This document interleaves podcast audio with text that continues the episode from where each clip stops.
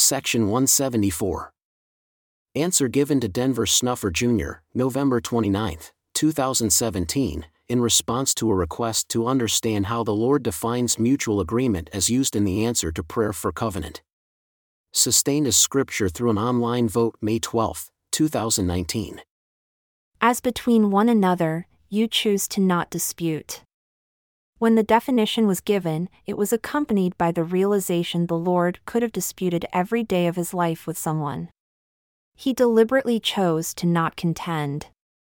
He was not an argumentative personality.